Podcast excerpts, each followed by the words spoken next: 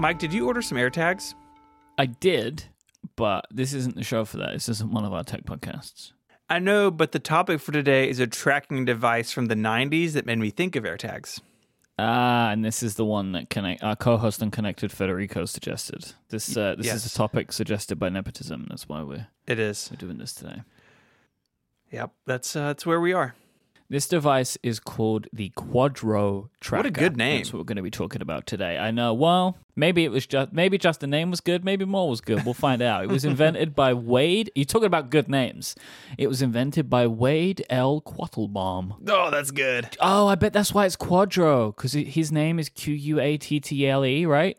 QUA, like this. Anyway, he was a car salesman from South Carolina. He came up with the tracker idea after getting tired of losing golf balls. I don't know the kind of guy he was. His company sold around 1,000 of these devices in 3 years between 1993 and 1996, priced between $400 to $8,000 per unit. Reminds me of when the first Apple Watch went on sale and they had like the gold one. It's like you can get one for $400. Or $40,000. Would you like the solid gold Quadro Tracker? That's right. Let's talk about how this device was designed. It was made up of a few main parts. A locator card was loaded with the signature of the object that was meant to be tracked. This card was then inserted into a plastic card reader about the size of a cassette tape that could be worn on the user's belt. What does signature of the object being loaded mean? Just like its aura or something. Oh, yeah. Its essence. Yeah. It's the soul of the golf ball. That's right. If it were you, it'd be a little beard oil and some coffee. Yeah. Mike's here. For you, it'd just be like, I don't know, the smell of an Apple II logic board. This reader, so this cassette tape reader with the card in it, with the signature of the object loaded onto it, it was attached to a handheld unit that was about 4 inches long and served as the base for this horizontally swiveling metal antenna. The company said the device worked by oscillating static electricity produced by the body inhaling and exhaling gases into and out of the lung cavity to charge the free-floating neutral electrons of the signature card with the major strength of the signal.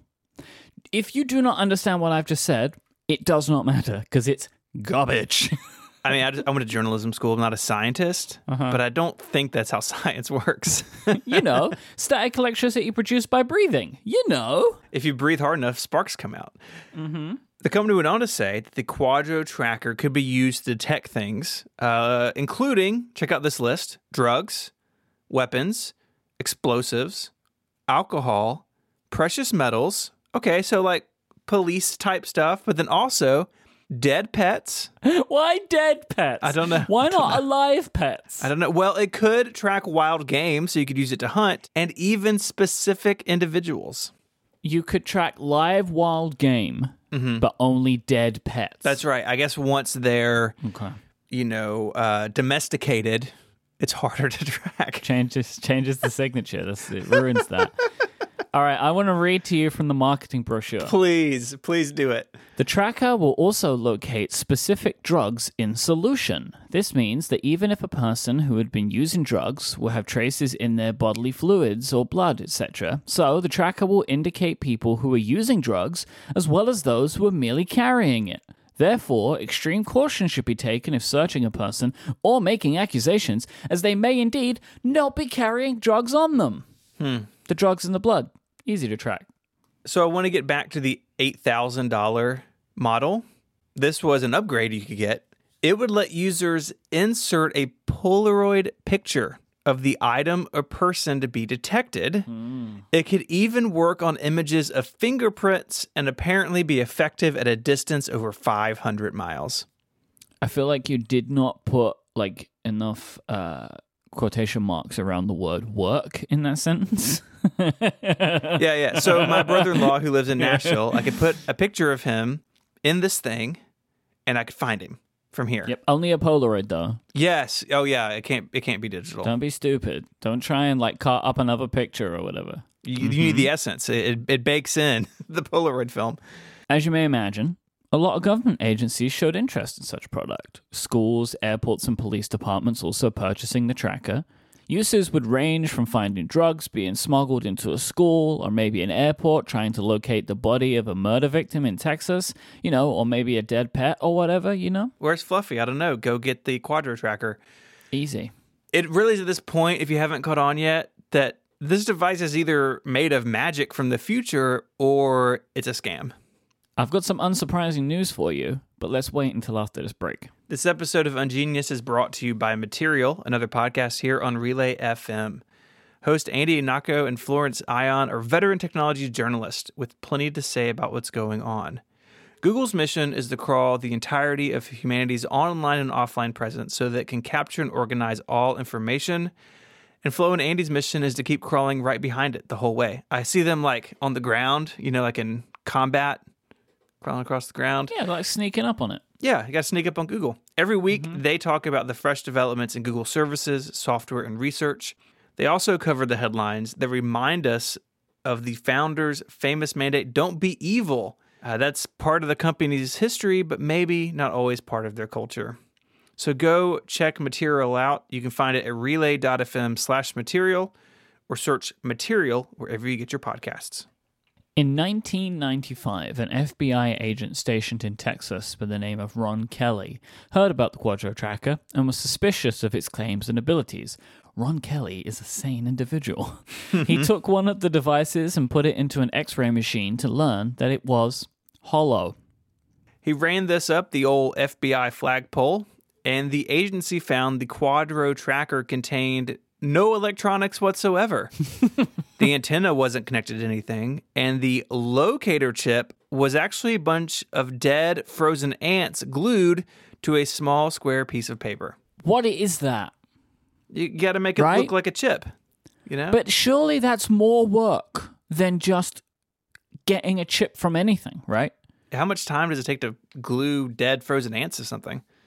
Why are they frozen? Well, maybe they're easier to glue.